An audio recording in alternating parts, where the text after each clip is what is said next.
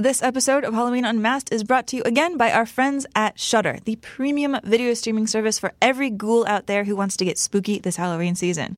For just $4.99 a month, you can stream the best thrillers, chillos, suspense films on all of your favorite devices on the iPhone, on the Apple TV, on the Amazon, on the Android.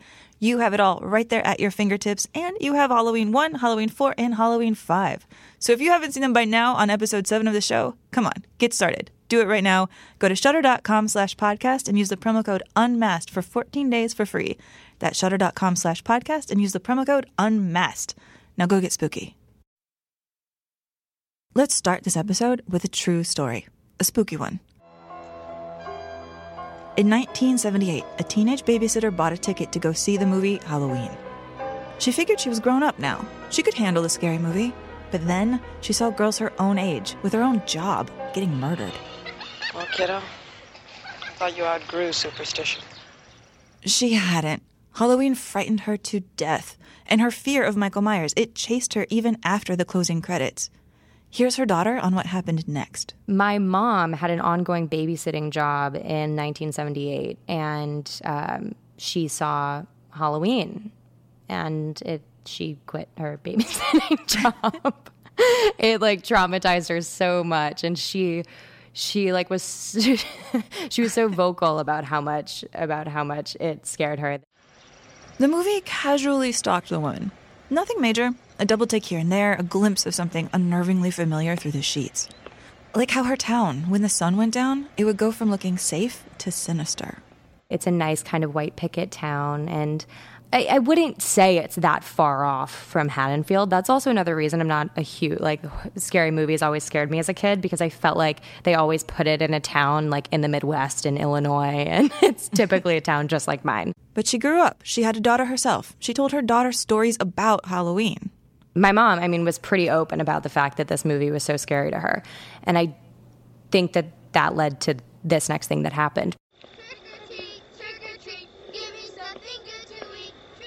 It happened on Halloween. One Halloween night, decades after the woman first saw the film, she and her own daughter, they looked out their front window and there stood Michael Myers. He wasn't ringing the doorbell asking for candy. He was outside, just standing there, watching them. Somebody put on a Michael Myers mask and stood on the corner of our yard for like three hours on the night of Halloween, two years in a row, to the point where my mom like ended up threatening to call the cops, and then he ran away. I'm assuming it was like one of my sisters, like kind of a hole friends, but who knows? We were all a little tr- freaked out. I mean, two years is commitment. Yeah, two years is rough two years is rough. My mom the first year was was not doing well, and um, and then the second year it comes around and and she was so mad. But the second year it wasn't nearly as long. He was there for like a few minutes, and and my mom like my mom is like brings out her brings out her house phone and is like I'm calling nine one one now right now, and he like skimpered away. or she, who knows?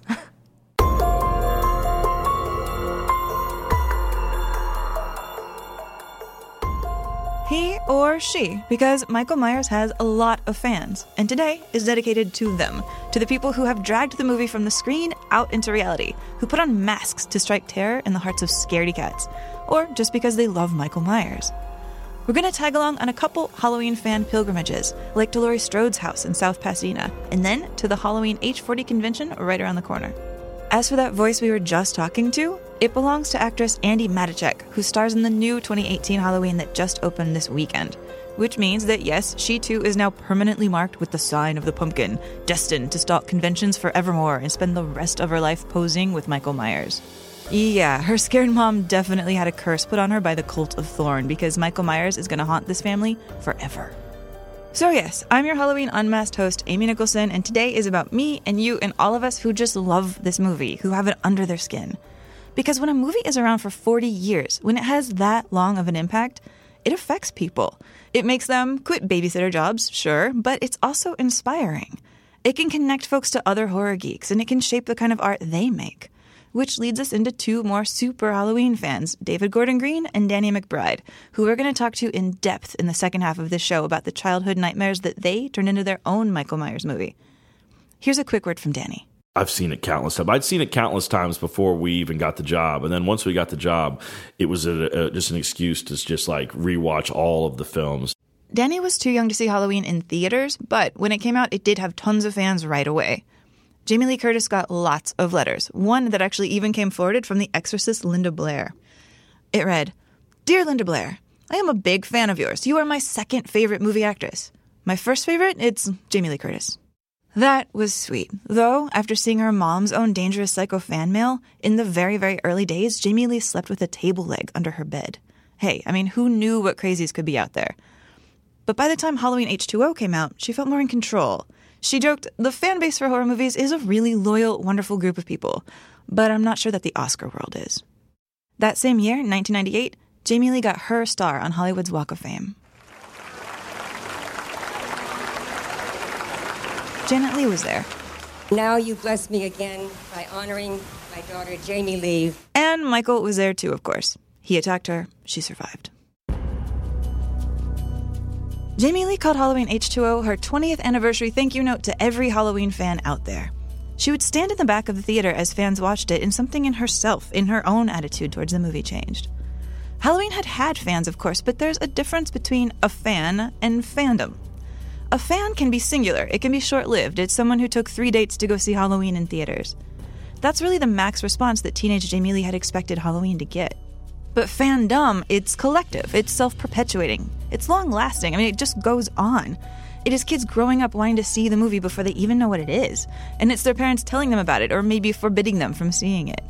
It's when a movie stops being just a fun hour and a half and it becomes part of permanent pop culture. That is what hit home for Jamie when she watched people, young people, watch Halloween H2O. In an interview at the time, she said, This new fan base is loving it. I never really felt a connection to the audience before. That kind of fandom builds, as Bianca Richards and her husband Ron Gurchi know better than almost anyone. When we first moved in here, uh, we hadn't even seen the movie Halloween, so we weren't, you know, we weren't really aware of it. And then actually, the fans uh, educated us about where we lived. Where do they live, you ask? Laurie Strode's house in South Pasadena. I mean, essentially, I'm walking around in my underwear with a bowl of cereal, and there's Michael Myers outside with the knife, you know, walking up and down the sidewalk. And I think, oh, yeah, Halloween. Yeah, any time of the day. I can't believe that your realtor didn't tell you. It wasn't. It wasn't a big deal 37 years ago. Laurie's most iconic image outside Ron and Bianca's house is when she's sitting outside on that block of stone with a pumpkin on her lap and she's waiting for Annie to pick her up. They would bring their own pumpkins and come and reenact the scene. And then it then it just kind of little by little it dawned on me and I you know and then yeah uh, like I said the fans just said this is the famous scene in Halloween and then you know we were too embarrassed to tell people we haven't even seen the movie yet. Well, it took a long time long, for it yeah. to kind of catch on the the few people who came the first few years were just hardcore. I mean, they knew everything. I mean, like uh, Rabbit in, in Red, Red, Lounge. Yeah. You know that one? With yeah. Matchbooks. Yeah, yeah, they knew everything. Right. Ron and Bianca are referring to the Rabbit in Red matchbook that Nurse Marion uses to light a cigarette and then that Dr. Loomis finds in the dirt that's basically this just random red herring that then Rob Zombie later turns into the strip club where Laurie's mom dances. So finally, Bianca and Ron watched Halloween themselves once. And now when we can tell people that we know what rabbit in red is, but of course off season pumpkins are hard to get. I found all these fake pumpkins and I thought, "Oh my gosh, this is wonderful." So I bought a whole bunch of fake pumpkins. I put them out on the porch. I made a plaque, and boom, it went viral on the internet. It's more like an avalanche than anything else. It grew and it grew and it grew, and the boulders got bigger and bigger. And pretty soon we just got clued in. And then we weren't surprised anymore. Yeah. Almost nothing surprises right. us. Uh, I, I mean, they're so happy to be here that to deny them and to, to, to be the kind of cartoon grouch which goes, you kids get off my lawn, you know, that one. You, you can't do it. I mean, it's just, it'd be cruel. And some of them with, with kind of awe in their eyes, like they can't believe they're at this shrine yesterday it was really cute. Several fans were actually bowing down to the stoop. Yeah. so that was that was very uh, that was sweet All year. all year. Almost. You know, 300 days of the year, Mm-hmm. easily. Japan, Germany, France, yes. uh, New uh, Australia. Remember that really nice That's uh, police officer who gave us his badge? Right. Yeah, yeah. It's like every year, uh, a, we get a lot of a lot of fans from Germany, and they just say that the movie Halloween is phenomenal. There, they don't do trick or treating, but they love the movie. I would say the, the the best people was the the French couple who came a few Right. months ago, and they had their newborn baby, and they were so excited that uh, they were introducing this baby to Halloween. They and held the baby They held the baby up, took pictures, and they said that this was the start of a long, you know, uh, relationship with Halloween. Ron, by the way, is also the poet laureate of South Pasadena, which you can kind of tell. If if they come up at night, which is rare, they do it like Sandburg's fog on little cat feet. We never hear anything. We've never had any menacing people. I think they pretend to be menacing because we have a lot of Michael Myers. We see so many Michael Myers, Yeah. You know, and, and sometimes they'll just, if you step out on the porch, maybe just to get the mail or something, they'll rip off their masks and and say hello and I hope I didn't frighten you. Well, that is good advice because we are about to be surrounded by Michael Myerses at the Halloween H40 convention in Pasadena. It was really just like a 10 minute drive from Ron and Bianca's, but as soon as we parked next to cars with knife stickers on them, we knew that we were in the right place. There were tons of Michael Myerses there, like actual literal Michael Myerses who played him in the movie. There were fans, they were waiting patiently to see Nick Castle. Uh, James Jude Courtney, who plays Michael in the new film, he was there holding court. The line to talk to Dick Warlock, who played Michael in Halloween 2, was super long. And then there were several interim Michaels, and then I spotted Daeg Faerch, who played the young Michael Myers in the first Rob Zombie Halloween. You know, the one that you actually spend time with in the asylum?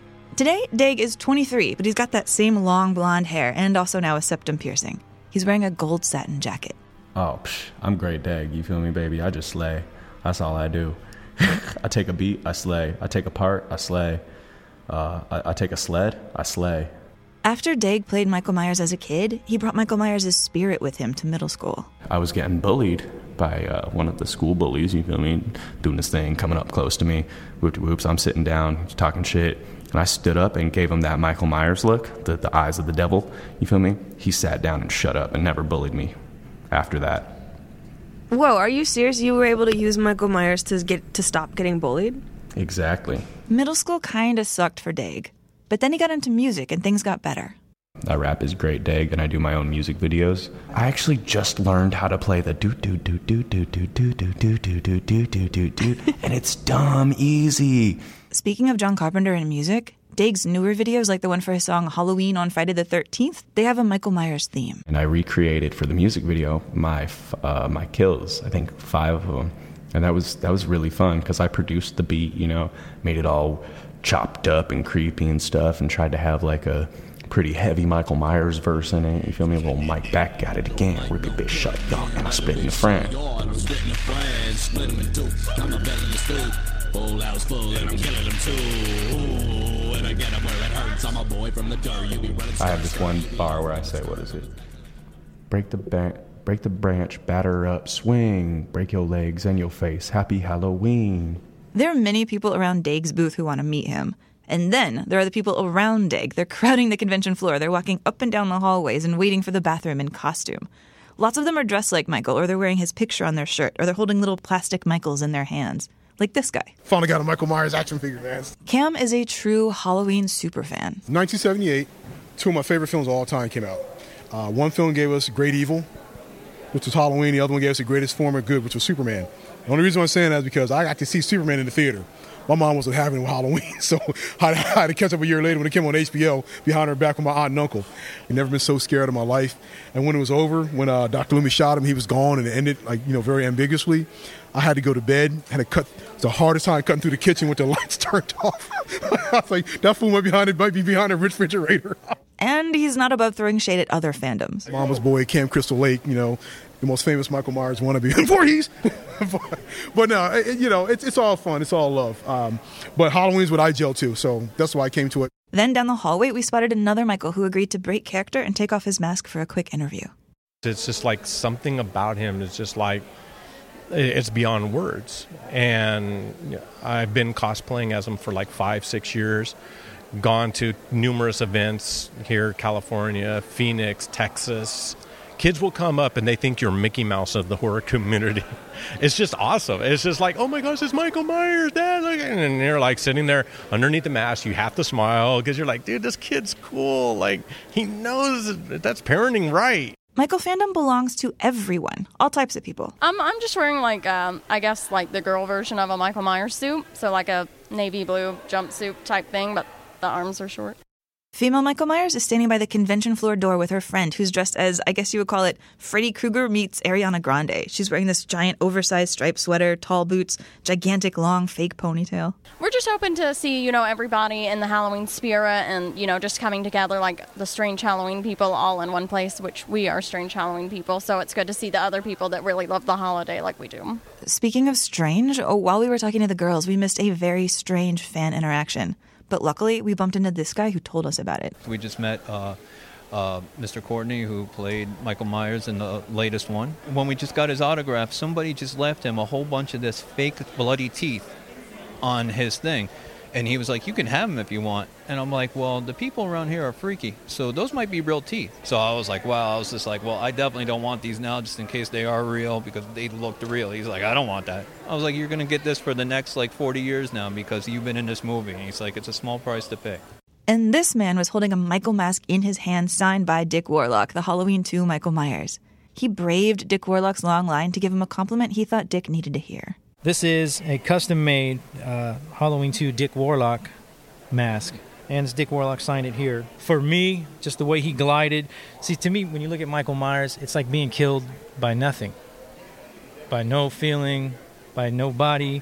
And I felt that his walk just kind of blended in with the breeze. But Tell him that because yeah, I mean I know he's taken so much for that. Like Debra Hill didn't like his walk. What? Tell me about that moment. today about it, I said you by far um, are moved better than than Nick Castle. Nothing against Nick, but I just defined to me what Michael should be. And he said he's heard that a lot, you know. But I saw too where people kind of ripped him for the way he moved, you know. But that's just my opinion on it. And then there were the fans who stood up for Michael's victims. Can you tell us who you're addressed as right now? Annie Brackett, which is one of uh, Michael Myers' victims. One of my favorite characters, even though she's been killed. For the full mental picture, she's dressed as Annie in the laundry scene. So just a white shirt, a wig, underwear, and knee socks. It's gray and drizzly outside, so I can't help worrying that her knee socks aren't enough to keep her from catching cold. They're pretty warm. Okay, good. This Annie is a survivor. Hey, jerk, speed kills! And of course, there's a badass looking Laurie. I love that she's a fighter. She's the final girl. She starts off, I wouldn't want to say meek and mild because she definitely had some good zingers in there, but she was just sort of the everyday girl that was put in this terrible situation and turned out extraordinary and figured a way out. Today, her Laurie ran into a Michael Myers, and the interaction I would say was adorable. This tiny child, this little girl, she had to have been about six years old, dressed as Michael Myers, her face lighting up when she saw me. Definitely the best moment. And then there was one of my favorite deep cut costumes. Like when I saw this guy, I practically tackled him in the hallway. I am dressed as Bucky from Halloween 4. He is the electrician who tries to stop Michael Myers from trespassing on city property and pays the price for it by being, spoiler, uh, thrown into some power stuff and electrocuted. Okay, for real though, why Bucky? He's just a regular working dude that is just trying to get through his shift Halloween night at the power station and is trying to obey the rules and you just can't tell Michael Myers no you can't be here and you can't threaten to call the cops on him. I like the smaller characters. He's got a mustache, I have a mustache. Uh, it works out. I can't see, but what's in your bag? Oh, so in my bag, I just have some electrician's items. I have uh, pliers, I have wire strippers, I have Allen wrench set, screwdriver, and a paperback copy of Halloween 3 because I figure Bucky gets bored at work sometimes and just needs to read a book. And last, we talked to Natasha, who claimed to be there as her boyfriend's victim. I was dragged to this convention, but I'm, I'm very glad that I came. As he said, I'm more interested in Hallow- Halloween 3, but I just saw the first Halloween movie last week. But although it came out in the 70s, this movie is so iconic And now coming back in 2018, that proves that this is a part of movie history in the horror genre. It, it proves it. What do you like about Halloween 3? Stand up for that. It needs more love. It had nothing to do with Michael Myers. Are you telling me you're scared of Michael Myers and you came here? I'm not afraid of anything. I enjoy being terrified. I enjoy being scared. I love watching horror movies in the dark by myself. I just love the genre. Period. Here, here, Natasha. We're going to take a quick break, and when Halloween Unmasked comes back, we'll give a shout out to a Halloween tour you can take if you're on the East Coast. And then John Carpenter will get an award that is also kind of the passing of the torch to two Halloween fans who will grow up to take over the franchise. Hold tight.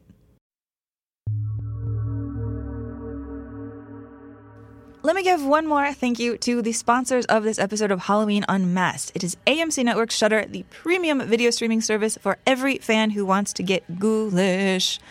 What is special about Shudder is that they have curators, really brilliant people who know their horror stuff, who go through these amazing libraries and they tailor make different types of scary movie programs for whatever mood that you're in.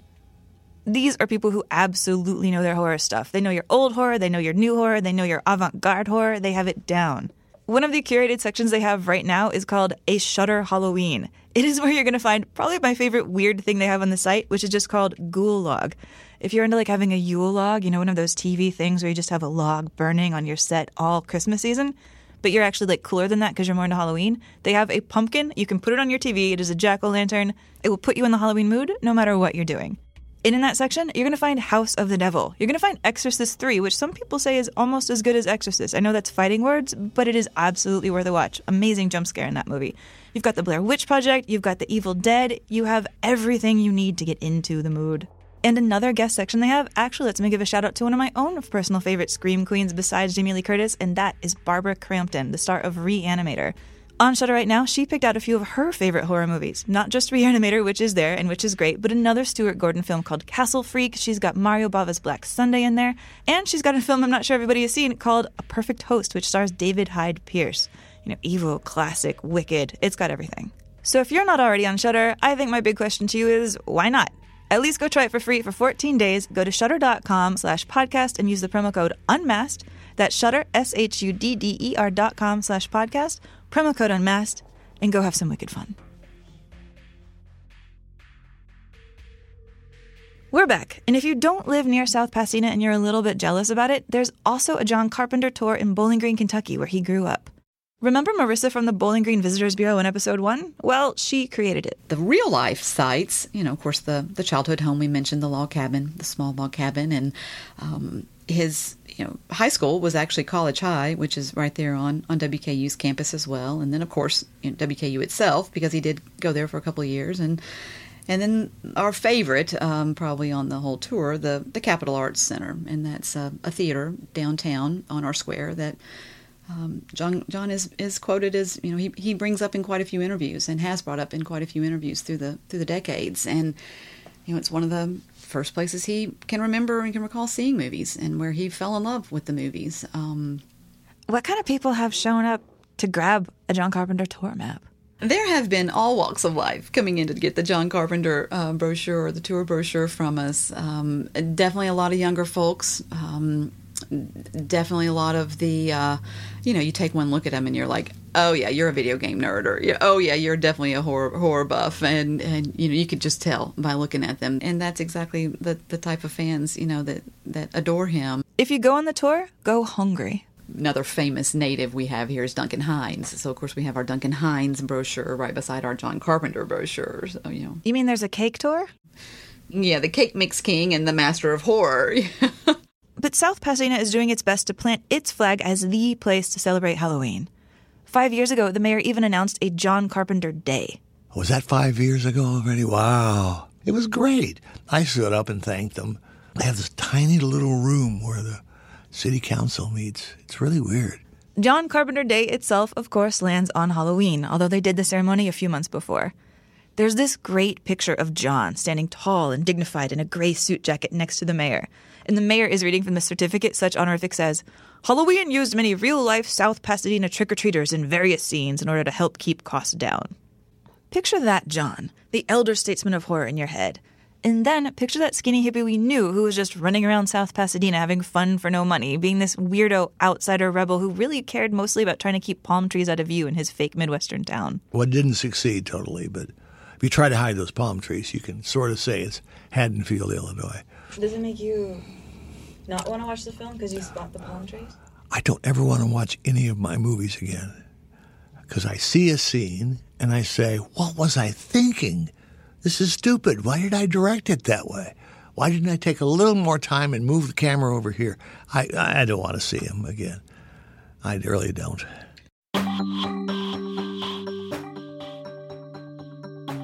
Maybe that sounds harsh if you love his movies, but I also respect John's creative energy. He'd rather be dreaming up something else, a new keyboard riff, than tweaking what he's already done, the way like his old USC classmate did, whose name rhymes with Schmorge Smookus.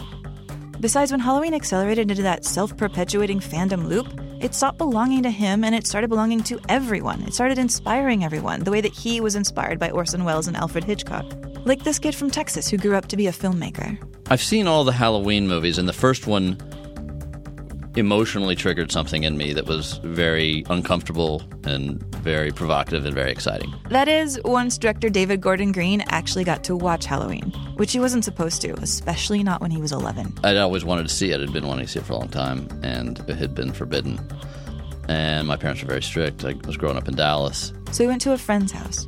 They put in the VHS tape, and David had a physical reaction. I was very sensitive, and I think it scared me, made me uncomfortable with the idea of a sleepover party, and so uh, I vomited and then split. Were you really scared of Michael Myers? Yeah, yeah I think there's th- th- this this film, the original film, really had an effect on me. I mean, it still does, and I watch it and I feel a lot of those little emotional triggers of being a kid watching a movie you're not supposed to, and, and um, yeah, I actually confessed to having seen it. And you know, and it was like one of those nice moral lessons you learn is, you know, that's why we told you not to see it. Embarrassment and guilt and fear. That is a memorable triple whammy. And elsewhere in the South, a kid named Danny McBride wasn't supposed to watch Halloween either. My parents were like pretty strict with movies when we were real young. And then they got divorced and we were allowed to rent whatever the hell we wanted to. But uh, before that, they would uh, they would like, you know, we, we, were we were like allowed PG movies, but my sister and I, we would always just go to the horror section and just kind of like browse around. It was always just like being drawn to the the video boxes and just like looking at these crazy pictures of different murderers or victims and just trying to imagine what it is. Like what is this movie, you know? So instead of getting to watch the movie, Danny would try to guess what the movie was. And then he'd think about the covers and he would imagine all sorts of stories, and many of which he got wrong. I remember for the longest time, I thought The Shining was like, you know, a movie that like took place in the Middle East because I thought that Jack Nicholson was wearing like a sheik's like hat. And then it wasn't until I saw the movie like, oh no, he's sticking his head through a door. He's not like. It's not it's it's not like some kind of turban or something wrapped around his head. So sometimes those interpretations work and sometimes they don't. Yeah, Jack Nicholson as an evil sheik running around a snowbank with an axe, not so much. But Danny's imagination was more accurate with Michael Myers. With Michael Myers, it was like I think I had seen his like face before like you know before I saw the movie at a very young age. My parents wouldn't, of course, like let me watch a lot of horror films, but I remember being like sort of entranced by him, of like wondering like, well, what's so scary about him? What does he do? How, you know, like what, what, why am I not allowed to see the movie that he's in? And uh, so I think I, I like he became the actual boogeyman in my head. Because, you know, I hadn't seen the story, and I was kind of left to my own imagination of like who he was. And so I remember seeing it. I think I saw it for the first time maybe when I was like in sixth grade, uh, and that's when I saw it for, for real. And uh, I just remember it just holding up and scaring the shit out of me even then. Wait, so you're saying you were scared of the movie before you even saw the movie? I was, and that's how it was for a lot of movies. Because you know, like, look, when I was a kid, you didn't, you know, we I think our family didn't even get a VCR until I was like in fifth grade. So like when a movie came out in the movie theaters and then it was gone, like you didn't really ever see it again. I love this because since for so long Danny didn't know exactly what Michael Myers did, he got to be creative and he got to dream up his own scary stories, which is good practice for growing up and getting to write your own these sort of characters like you know Freddy or Jason, Michael Myers, like, you know, sort of how you would talk about them with your friends is, is in some ways how it would sort of generate a lot of that fear because you would just kind of like, it just became a character that you would feel a little bit of ownership over talking about what he would do or who he would kill. There weren't like a million websites that you could go to, to for like that people that shared your same interests. So when you would see something like, you know, like a Fangoria magazine with just like all these like photos and stories about horror movies that were coming out, I don't know, it just was like, it definitely would capture my imagination, even, you know, at a young age. And just like John Carpenter did a generation before, Danny started to make his own films. And then through that, he made his own gang of artistic friends. I was always the weird kid in my town that was like running around with a video camera trying to make movies. And then all of a sudden, I end up in this town in North Carolina and I meet all these other nerds that are also running around and making movies in their hometowns. And so I think instantly there was just this connection of like, oh, someone like me. One of those kids was David Gordon Green. You know, I met David my freshman year of college at the uh, North Carolina School of the Arts. It's this, it was this little art school in Winston-Salem, North Carolina. David lived next to me in the dorm room, and Jody Hill lived on the other side. We just all became buds, and because it was just a little state supported school way outside of where movies were being made, I think it kind of also gave us a, a, weird little bit of like an underdog idea that like we were so far outside of the industry, we're just in this little town and uh, and we're trying to like aim for something big. That I, I think it just made us all feel like we needed to stick together and look out for each other. Danny and I met each other living in the same hall in the dormitory in in in school, in college. So, uh, and quickly became friends and collaborators. And if you know, he was the second unit director on my first film, and then his first time he acted was in my second film, and I acted in one of his short films because he couldn't get anyone to be naked in the locker room. But I don't care. So it was always that kind of a a fun friendship. Wait, how naked were you? Totally naked. yeah, doing pull ups on the the shower stall in the background of a. Of Does this still exist? It does. Okay. it definitely does. yeah, it does. Uh, it's I'll never live it down, but uh, you know, there's a there's a certain pride in that audacity that that I think the two of us look to each other to to safely go to dangerous places. So there they were, young and ambitious and trying to make movies as good as the ones that they loved. And they did, some of them even together, with David directing and Danny in front of the camera. Movies like All the Real Girls and Your Highness and Pineapple Express. I'm betting you've seen those films, and I'm betting you didn't know that John Carpenter was one of the big figures in their brains. Even David, whose parents had softened on letting him watch Carpenter's movies. Carpenter, in particular, for me, represents a lot of my childhood enthusiasm of the magic of, of going to the movies with my father. So those were very powerful moments from Big Trouble in Little China to Starman to obviously Halloween and, and so many, The Thing, The Fog, so many of his films meant a lot to me in my childhood vernacular of, of cinema. In the next episode, we're going to talk more to them and to producer Jason Blum about the new Halloween, which David directed and Danny co wrote. They were fans, and now they're becoming part of fandom. And on that set, you could feel their Carpenter geek energy, says new Scream Queen Andi Matichak, who we met at the beginning of this episode. Everybody was just a to- is like a total fanboy on set, and they were so excited to make this movie. And that goes down to our key grip and electric and hair and makeup and special. I mean, everybody on this set was just like so amped up to to bring Michael back. Um, and there was a total fandom there. It was even the, all the executives at Blumhouse that I thought would be like more suit like. they were just such nerds, so excited to to geek out and, and to scare people and, and to bring to bring Michael and Laurie back together. Jamie Lee has tried to prepare Andi for the intensity of what happens now, now that you are the face of Halloween. Just kind of welcoming into the Halloween family. She's really held my hand through a lot of it and I know that as things pop up, she's she's going to be there. And um, then watching the movie with a packed crowd was was just too much to handle. I mean, there were so many people wearing masks on the street and jumpsuits and the whole shebang it's it's intense, man. It's it's it's insane. Forty years later, there are just like your fans have only multiplied. I mean, it, it was awesome. You know, to, we got a standing ovation there, and you're just kind of looking out like, you know, this is what this movie did for me when I was a kid. It made me thrill. It made me scared. It made me, you know, want to see more and capture my imagination. So the idea that like we could continue that in, in our own way and sort of try to give people that same feeling. It was awesome. I mean, it's the whole reason why I why I think storytelling is so cool. Are you prepared that there are other young kids out there who are going to see your movie and it's going to scare the shit out of them? Are you ready to give kids nightmares? I am. I think it's. Uh, I, I think that I would be. It would be mission accomplished if I could continue that vicious cycle. And John has advice for Danny and David, uh, really for anyone who wants to make a movie. Try to never compromise. Anybody out there listening who wants to make movies, make it your vision. What else are you living for? Why are you alive?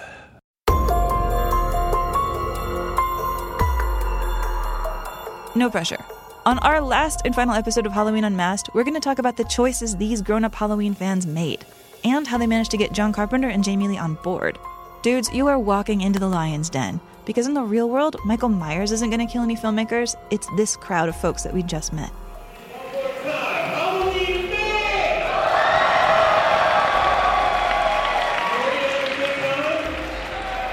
Think David and Danny can make their vision? We'll find out in episode 8.